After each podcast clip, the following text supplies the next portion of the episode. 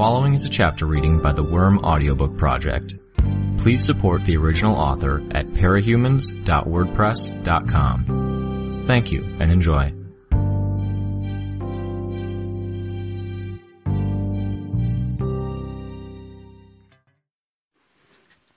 Francis! The word was an admonishment. Where do you think you're going with that? He hung his head. The luggage he was hauling behind him was on wheels, but he propped it up so it stood straight, sticking his hands into his coat pockets. He reluctantly turned to face his mother. We have family over. Your Uncle Felix came all the way from California. I think they might want to spend some time with you this Christmas. You arranged that. I made these plans weeks ago. I told you about them. Nothing that involved luggage. She folded her arms. Olive skinned, with a hawkish expression, his mother managed to look intimidating, even though she was an inch shorter than him. He bent down and placed the luggage flat on the ground. He unzipped it and opened it for her to see. She sighed. It's not a productive pastime. I'd say it's pretty productive. We stand to make a pretty decent amount here. You're going to make money. We already are. But the thing is, depending on how today goes, we could make a lot more. You're dissembling, Francis? He cringed, more at hearing his name than in response to the accusation. I was going to save it for an announcement in front of the family tonight after we see how it goes. We have stuff to hash out first, and it probably won't be pretty. She gestured for him to go on. He frowned. We're on the verge of getting a sponsorship. It's pretty generous, too, even split between the five members of the team, and it's an addition to what we already make. Contracts just for one year, and if we prove ourselves, show we can hold our own, we could get a bigger, better contract when we renew the terms next year. This sounds a little too good to be true. We're good, Mum. Ridiculously good. The sponsors have been talking about us being on the international stage. And just who is us? This is starting to feel like an interrogation. It should. Who's on the team? Well, there's two answers to that question. Francis. She made it sound like a warning. You don't know all of them. Mm hmm. Is your alleged girlfriend in this group? He nodded. Yeah. Her, Miss Newland's daughter. Oh, lovely. No, she's cool. Then there's this girl named Jess, there's Cody and Luke. You left yourself out. He smiled sheepishly. You're not in the group? Yet. Like I said, we have stuff to hash out, he said. He tried to force the smile from his face and failed. It's dangerous to mix business and friendship. I'm being careful. She gave him a sharp look. Really? Go. Be back by two. Can't. Going to take all day. I'll be back 7.30ish. 7. If you're late for dinner, I'm taking your biggest present back to the store for a refund. I don't know how long it'll take. I can't make any promises, and all this is kind of important to me. Then decide if it's worth losing the present. He rolled his eyes. I guess it is. Love you, Mum. Go. Get lost. She smiled as she said it. He zipped up his luggage and headed outside. It was crisp. Fat snowflakes drifted down from above. He tugged his scarf tighter and headed out, the bottom edge of the luggage wiping out his footprints behind him, the wheels serving as the only trace of his passing. His breath fogged up in the air, making the scarf damp around his mouth. This moisture, in turn, froze, making the fabric of his scarf stiff. It wasn't a short walk to the bus stop, and getting the luggage onto the bus was a chore. It didn't help that it was crowded, packed with men, women, and children eager to finish their Christmas shopping. He should have felt bad about the awkwardness of having his luggage there, getting in people's way as they got on the bus, but he didn't. A part of him thrived on being annoying. He liked to think it nourished him. He even felt a little smug. He finished his shopping in September, Half of his motivation had been to avoid the hassle, half was so he could lord it over his friends and family. Getting off the bus with his luggage was twice as hard as getting on. He made his way into the coffee shop and scanned the crowd. He saw her, but he didn't hurry to her side. Instead, he spent a moment standing by the door, watching as she stood at the end of the short line. Her cheeks were red from the cold, and the snowflakes had melted into droplets on her eyelashes. Some flakes still clung persistently to her straight brown hair. She made her way to the front and ordered. While she waited, she dabbed at the snow, wiping her eyes and hair, and then tucked her hat into her pocket. Seeing her rub her cheeks to warm them, he felt an urge to hold her as tight as she could bear, to feel her cold cheek against his, to warm her with his body, and to let her warm him in turn. It caught him off guard in its suddenness and intensity. He took a deep breath and crossed the coffee shop to wait by the far end of the counter. He jammed one hand in his pocket, as if that could keep him from following through on the impulse. After a few seconds, he pulled it out again. He did have self control. Her face lit up as she saw him. He, in turn, snapped a smart salute. Captain Noelle, ma'am. Don't, she blushed. People are going to stare. I don't mind. I do. He smiled and led the way to the nearest empty table. He used one foot to slide the luggage bag against the wall and then pulled her chair out for her. I can't tell if you're being a gentleman or if you're trying to sweeten me up for this talk of ours. I'll take that as a good thing. It means I still get the brownie points, but you won't be hard on me to make up for the fact that I'm being conniving. I should. Besides, it's my prerogative to treat you well, right? She smiled a little and took another sip of coffee. We are boyfriend and girlfriend? he asked.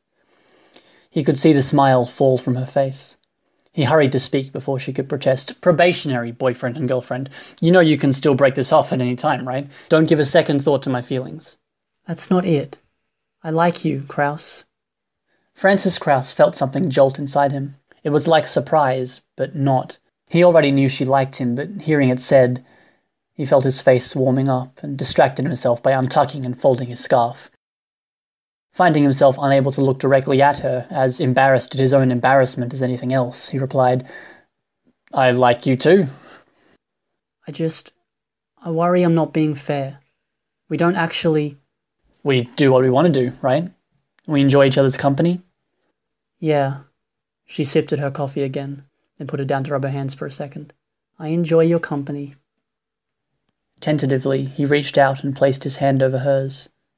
Cold. He reached out with his other hand and placed it under hers to help warm it. Look at this! Krouse is being sweet, a girl said. He turned in his seat to see the others. Marissa wore a pristine white jacket with a fur ruff. Between her delicate features and the way her blonde hair glittered with the moisture of the snow, she looked almost angelic. Luke was almost the opposite. Grungy, mismatched, dressed in layers, with a plaid green button up shirt under a blue jacket and a red t shirt beneath that. His beard was a thin teenage scruff. He bumped fists with Krouse before sitting down. Krouse was almost embarrassed to realize he was doing something so stereotypically cool. It had started as something they did ironically and turned into habit. Jess was the last to join them, navigating between the chairs, tables, and other customers, making sharp turns as she wheeled herself to the table. Her hair was shaggy, she had three piercings in one ear, and thick eyeliner around her eyes. A shopping bag sat in her lap, and more were hooked over the handles of her wheelchair. I'm sorry, Jess, Noelle apologized the second the girl arrived. We should have found a table closer to the door. She keeps saying she doesn't want us to treat her different, Krouse said, shrugging. Don't see why we should have. Jess gave him the finger. There's a middle ground that lies between being an asshole and being so accommodating that you make me feel like a freak. The others have found that middle ground. I don't see why you can't. I'm doing exactly what you asked for and not treating you any different than I'd treat a non cripple. All right, all right, Marissa said. Let's not get into another argument. We're short on time. Noelle nodded. We don't have long before we have to get ready, and we really should figure out what we're doing. You guys got my emails? Marissa sighed, the mood changing in a flash. Yeah. There were nods from the others. Krouse stayed very still, watching them. This makes things complicated, Luke said. You're in charge, though, so you get the final say. Noelle made a face. I know, but the problem is we're not just teammates, we're friends. And you guys know that Krouse and I are dating. That complicates things. I don't think I have the perspective to make the call on my own. I put my thoughts in the emails. I'm just hoping you guys can give me some direction. If you say we shouldn't. No. The shitty thing is that the logic is sound, Luke said. No offense, Krouse, but this will be a lot easier if you sucked and we could kick you to the curb. Krouse shrugged. Luke went on. Look, if we were talking about staying local, being casual about this, or even sticking to the national level, we'd keep Cody. He's reliable, but he's not at the level we need if we're actually going international. He's boring, he doesn't have fans, he won't get any future sponsors interested. To top it off, he's too traditional. He won't surprise our opponents, they know how to deal with people like him. Noelle nodded. Say what you will about Krouse, like how he's crap when it comes to calling shots. Hey, or even the fact that he's prone to ignoring orders if he thinks it'll help us. Um, he's right, so long as it's just him operating solo, but yeah. The thing is, if we're talking about the big picture, international recognition and going head to head with the best in the world, Krouse has the natural ability to change things up, so we can adapt our strategies to whatever they're able to pull off. And he has fans, Jess said. As many as any two of us combined. Krouse couldn't help but smirk. As a call for the good of the team, it makes sense. But in terms of our friendship, well, Cody's going to be hurt. He put in a lot of effort helping us get to this point. He's my friend, just like Krouse is. This is a pretty big betrayal, kicking the guy off the team right before we get our sponsorship. Will the sponsor be okay with this? Jess asked. As long as we prove we're ready this afternoon, Noelle said. You know the arguments Cody's going to make, Marissa said. Yeah. Can I say something? Krouse asked. He could see them glancing at one another, trying to decide. So long as it's helpful, Jess replied. Look, Cody is a type A personality. Like Marissa. He saw Marissa's expression change and added, I don't mean that in a bad way. Marissa and Cody are training the hardest and practicing the most. That's respectable. The difference is, well, we've all seen how much time Cody puts in, and I think he's hit his ceiling and he knows it. He's not keeping up and I don't know how much he's going to improve over the coming months or years. And me? Marissa asked. I don't know how close you are to hitting the ceiling, but you have natural talent and ability that Cody doesn't. I would have zero worries with you backing me up, even on the world stage. She pursed her lips. Anyways, we're talking about Cody. He's not improving. If I'm on the team, I'm going to work harder. I'm going to improve in every department, and I fully expect you guys to kick my ass to make me do it and I've been pretty excellent already. If you fuck this up for us, you know we'll never let you live it down, Luke said. Of course. Luke sighed and said, I'm caught between two friends, so I can only make this call in terms of the team and in terms of the business. I think we should go with Krouse. He'll put in the work, and we all know he's good. Some practice, and we'll get everything coordinated, and we'll be far stronger for it. There were nods all around. Luke continued, Krouse was saying that Cody and Marissa are type A personalities. He's not wrong. Marissa's who she is because of the mega bitch. Marissa frowned, but she didn't argue the point. And Cody's who he is because he can't stand to lose. So how's he going to react if he finds out he's been bumped for Krouse? Nobody responded. It was too easy to imagine. We're in agreement, then? Noelle asked. She was hunched over her coffee, both hands wrapped around it for warmth. She didn't look happy. Last chance for objections, or to say you're having second thoughts. I won't be angry if you do. Did she want there to be a good argument against this, so there wouldn't be a confrontation? Nobody spoke up. Let's go deliver the bad news then. While Krouse and Jess navigated their way past the maze of tables and chairs, Marissa hurried to the front counter and ordered. She joined them outside a minute later, handing one donut to Noelle, who accepted it with a roll of her eyes. They'd chosen the donut shop because it was only a block away from Luke's apartment, it made for a short walk to their destination. Krouse, you want to take the elevator with Jess? Rest of us will take the stairs? Noelle offered. She turned to Luke. Cody here already? Probably. My brother said he'd stick around long enough to let him in before he went shopping. So you want to break the news to him without me there? Krouse said. Noelle and Luke nodded in unison. All right, Krouse agreed. Krouse is being cooperative? Jess commented, quirking an eyebrow.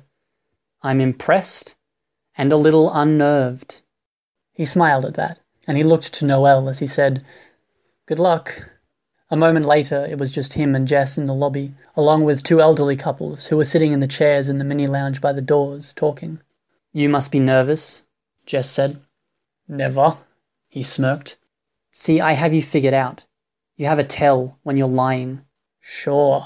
The more overconfident you act, the more nervous you are. And when you're feeling down, you poke at people, provoke them.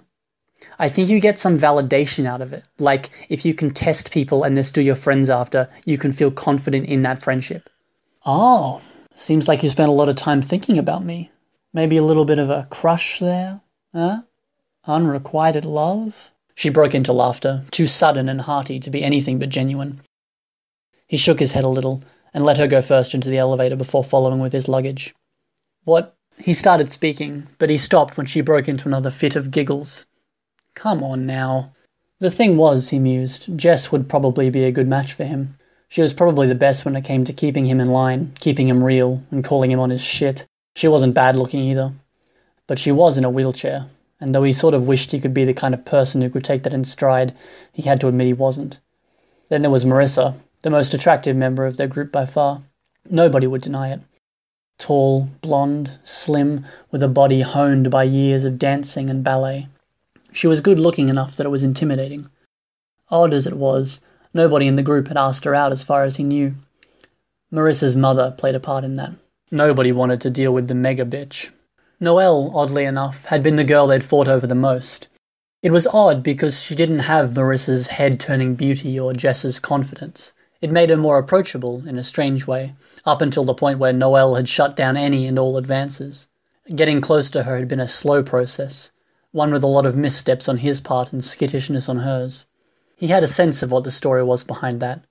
Marissa knew too, by all indications, but he hadn't asked. That was Noelle's private story, to be shared when she was ready.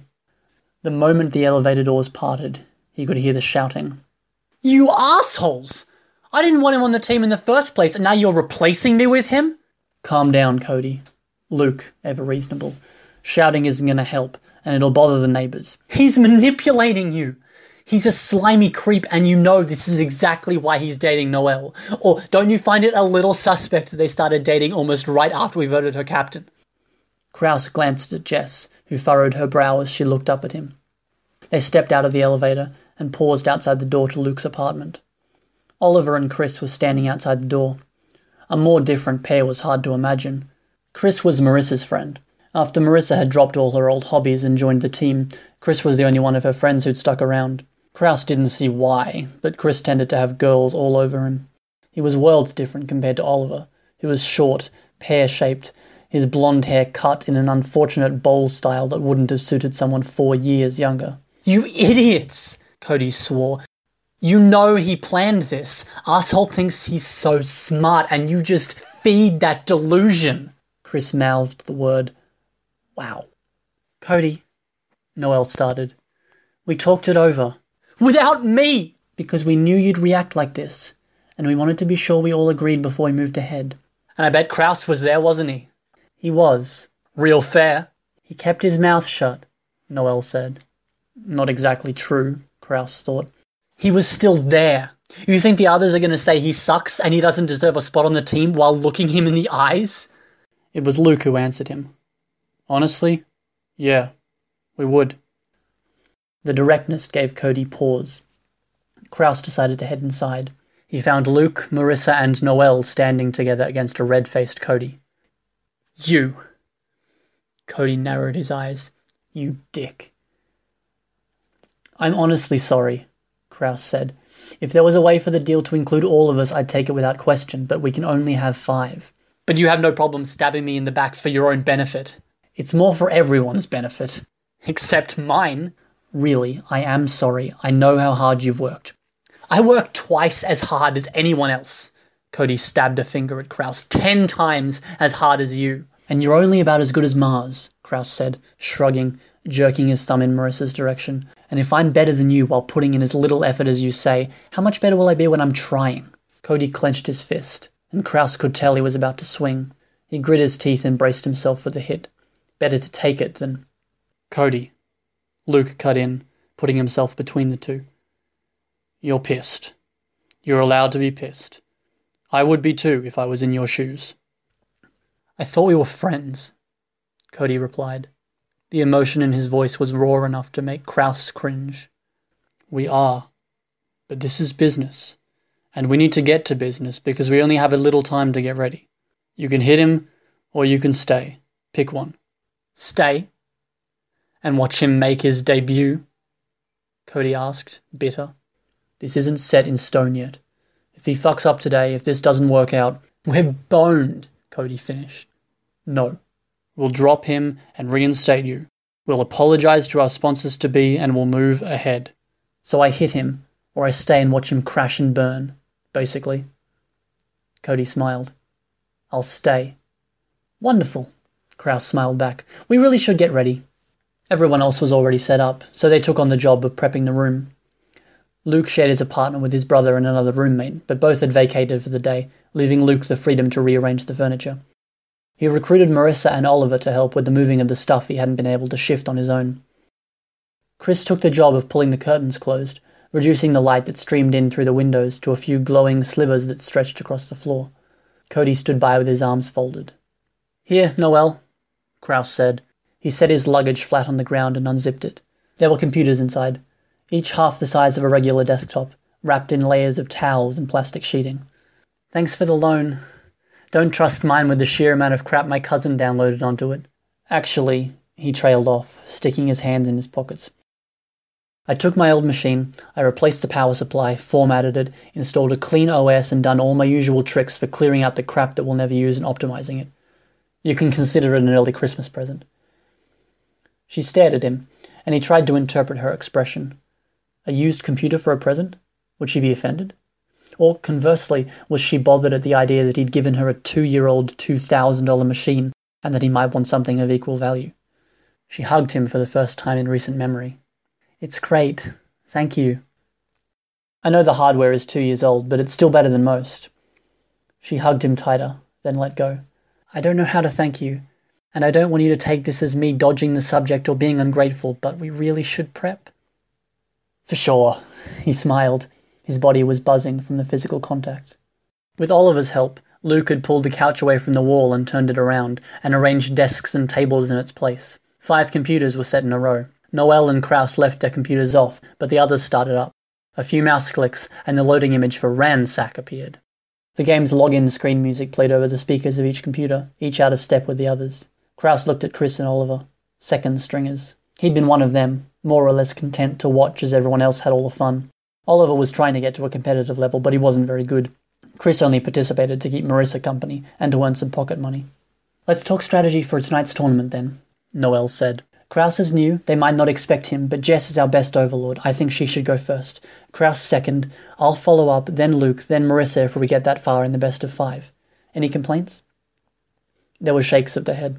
We're up against the Chalk Pops, North American team. They'll lead with Mark Key as their overlord. We know him. He likes to stall and put every resource towards making a brutal end boss surrounded by traps and trap spells. Kind of the opposite of Jess. I'll take the leader's tank and team captain for round one. Krouse, you have any idea what you want to do? I've been practicing with an illusion subtlety assassin hybrid class.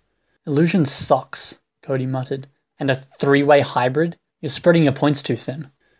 And this is why I'm on the team and you aren't. I'll take the first opportunity to invade our dungeon, use the subtlety and assassin part of my build to pick them off as opportunities come up. Our core group's pretty strong, so they'll be fine as a trio. Since it's normal to fall behind when invading, they won't notice I'm weaker with a shallow point spread. End game stage, I can return to the enemy dungeon to help against the boss, I'll whip out the illusion magic and we'll make a play. Circle around, or get him to activate the traps too early. He stopped as a rumble shook the building. What was that? Krouse didn't hear who asked the question. One of the other guys. The power cut out, the music from the computers cutting off, the lights going dark. Shit! The tournament! Luke swore. The light that leaked in around the edges of the windows dimmed, the curtains simultaneously billowing inwards. Except the windows were closed. Krouse didn't have two seconds to wonder what was going on before he felt a momentary weightlessness. He felt himself tipping over, stepped back to catch his balance, and found the floor tilting out of reach of his foot. A heartbeat later, the windows were directly overhead, and he was falling. He started to scream, but he managed only a monosyllabic, Ah! before he fell onto the side of the dining room table, tumbled to one side, and slammed into the chairs, the wind knocked out of him. Noelle wasn't lucky enough to have the dining room beneath her to break her fall. Wood splinters flew as she hit the chair. The table that had held the computers followed her, striking hard and then sliding across the wall to rest against what had been the ceiling. The wires connecting the computers to the power bar and the power bar to the wall came free. One computer tower dangled, swung, bounced, and fell, a projectile aimed directly for Krouse's head. He threw himself towards the space under the dining room table, as much as he could with the chairs beneath him. The computer punched a hole in the wall. Noelle wasn't so lucky, nor was she as free to move out of the way. The remainder of the computers and computer monitors came free of the wall and fell on top of her. The others had been further back, had fallen against the wall that framed the kitchen, to Krouse's right. He could only hear their shouts and screams, the heavy thuds of bookcases, books, couch, and television falling on top of them. Then stillness, with only the sound of a high, steady scream to break the silence. The apartment had turned on its side. The windows loomed high above them, curtains hanging straight down. Dim light streamed down into the otherwise dark room. Noelle! Krouse gasped, staggering to his feet. He climbed over the heap of furniture, tentatively setting foot on the wall to circle around to get to her. She was limp, blood streaming from her mouth and nose. She wasn't the one screaming. Come on, he muttered, making his way to her and carefully dragging her out of the pile of computers. He checked her pulse. Not strong, but there. Her breathing was thin. Had to get her to help. Just had to get out of there. He looked around. The kitchen door was a solid ten feet above the new floor. The ledge that the others were on, the wall that had encircled the kitchen, was five or so feet above that. Every surface around him was flat, featureless, with nothing to climb. One of the girls on the upper level was muttering, Oh God, oh God, oh God, over and over. Marissa or Jess. The girl who wasn't repeating the words said something he couldn't make out. And that keening. It wasn't stopping. Didn't she need to catch a breath? He covered his ears. It didn't help. Must have hit my head. Hey! he shouted. We need help! Luke peered over the edge, face pale as he looked down at Krouse. Noelle's hurt, Krouse said, a tremor in his voice. Chris is dead, Luke replied, oddly calm. They stared at each other, eyes wide, experiencing mutual shock. Luke seemed to break free of the spell first, disappearing from sight. It was a few minutes before Luke returned, throwing down a knotted sheet. Carefully, Krouse picked Noelle up and arranged her so she draped over one shoulder. It was awkward, she was nearly too heavy for him to lift. He managed to keep hold of her with one hand and gripped the knotted sheet with the other, wrapping it around his hand and wrist so he couldn't lose his grip. He could hear Luke giving orders to the others. They began hauling him up. Once he was high enough, he set foot on the doorframe by the kitchen, stepped onto the half inch ledge as they lifted him again, then accepted Luke's hand in getting up to the ledge. Jess was caught, her wheelchair trapped beneath the couch and the bookshelf, and she had a thread of blood trailing from the corner of one eye, which was bloodshot. Cody was reeling up the knotted sheet, avoiding looking back at Chris while Oliver attached another sheet at the end. Krouse glanced at Chris and then looked away. The boy lay against the wall, his head bisected by the top of the bookcase. Already Krouse could detect the cloying odor of mingled blood, urine, and shit. Marissa knelt by her friend's body, holding his hand unmoving. She'd stopped chanting in shock. What happened? Oliver asked, sounding very much like a little boy. Not that he was. They were in the same class, the same age. Could have been an earthquake, Luke suggested, still sounding strangely calm. We need to find out how to get out of here. Noelle needs a hospital, Krouse said. We need a way out of here first. Luke looked up at the windows, ten feet above their heads. Neither the floor nor the ceiling offered anything to grip. All the stuff from the bedroom and closet fell into the front hall. Then we go out the window, Krouse said, looking up. We can use the couch and bookcases like ladders. The work was grim, quiet, as they moved the furniture, sharing the burdens between four of them at a time. Nobody looked at Chris, nor did they touch the bookcase that had fallen on him. Twice they had to rearrange and reposition the parts of their improvised ladder as resounding impacts shook the building. Krouse was first up, followed by Luke, who carried Noelle. As her boyfriend, it smarted to let someone else carry the burden, but Krouse knew Luke was stronger, more athletic. Going first meant he could help them up and ensure Noelle didn't fall. He was glad the snow had stopped, but there was a strong wind and it was painfully cold. They hadn't brought jackets and gloves up with them, and getting clothes from the front closet would be nearly impossible. They'd have to find shelter soon. He perched on the building's concrete exterior, waiting for the others. He stared out at the city around him. Snow had been stirred into clouds, and half a dozen buildings had obviously been knocked down, judging by the remaining wreckage. Luke's apartment building had toppled. How did it not collapse in on our heads? He turned his attention to his girlfriend, reached over and squeezed her hand. Noelle still hadn't woken up. Cody came up with Jess riding piggyback, her wheelchair abandoned. Oliver and Marissa were the last to ascend. That music, Marissa complained, driving me crazy. Music? Like an opera singer singing a high note and never stopping for breath, only it changes a little if I pay attention to it. The scream. You hear it too? Krouse asked. He pressed his hands to his ears to warm them. I thought it was a siren, Oliver said. It's not, Krouse replied. It's in our heads. Try covering your ears. One by one they did. What the hell? Luke asked. But Krouse saw Jess's face, the dawning look of horror. What is it? I know what it is, she said.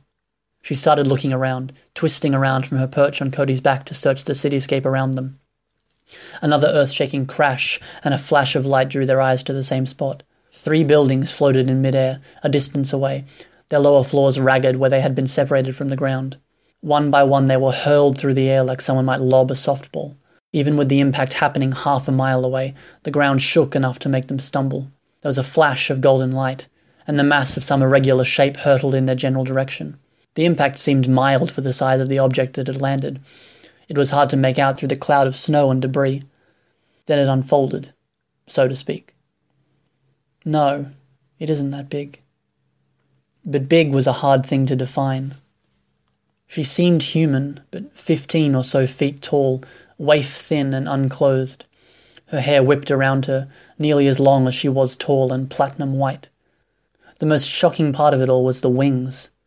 She had so many, asymmetrical and illogical in their arrangement, each with pristine white feathers. The three largest wings folded around her protectively, far too large in proportion to her body, even with her height.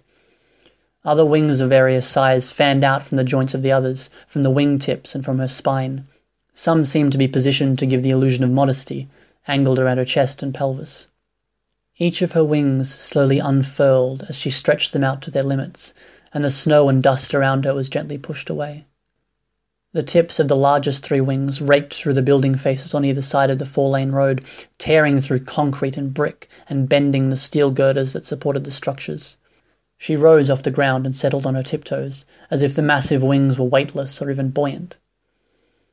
There were parts of her that were see through, Krouse realized, or not quite see through, but porous, hollow. One hand, one leg, some of her hair, her shoulder, they were made up of feathers, the same alabaster white of her skin, intricately woven and sculpted into a shape that resembled body parts, with enough gaps that he could maybe see the empty darkness beneath. She turned to one side, and Krouse could make out her face. Her features were delicate with high cheekbones, her eyes were grey from corner to corner. And cold. There was nothing he could point to, no particular feature or quality that could help him explain why or how, but seeing her face made it harder to ascribe any kind of human quality to her. If he'd been thinking she had a sense of modesty before, he didn't now. She raised one wing to shield herself as a beam of golden light speared through the clouds. Feathers glowed orange gold as they were blasted free, disintegrating into tiny sparks and motes of light as the remains drifted away. The screaming in his head was louder, Krouse realized. There was a new undercurrent to it, a thread that seemed to point to the sound taking shape, altering subtly in pitch. What had been a single note was now shifting between two. It's the Smurf, Cody breathed. The Simurgh, Jess corrected, her voice small. What is she doing here? Why is she here? Shut up and run, Krouse said. Run. Hi, this is Crispy. You just finished listening to a chapter from Arc 17, Migration, from the web serial Worm by J.C. McCrae. This production is brought to you by the Worm Audiobook Project. If you would like to know more about us or to volunteer your own services, please check us out at audioworm.rain-online.org. You can download or listen to every chapter directly from our site, or you can find us on iTunes or any podcast app under Worm Audiobook. Thank you for listening.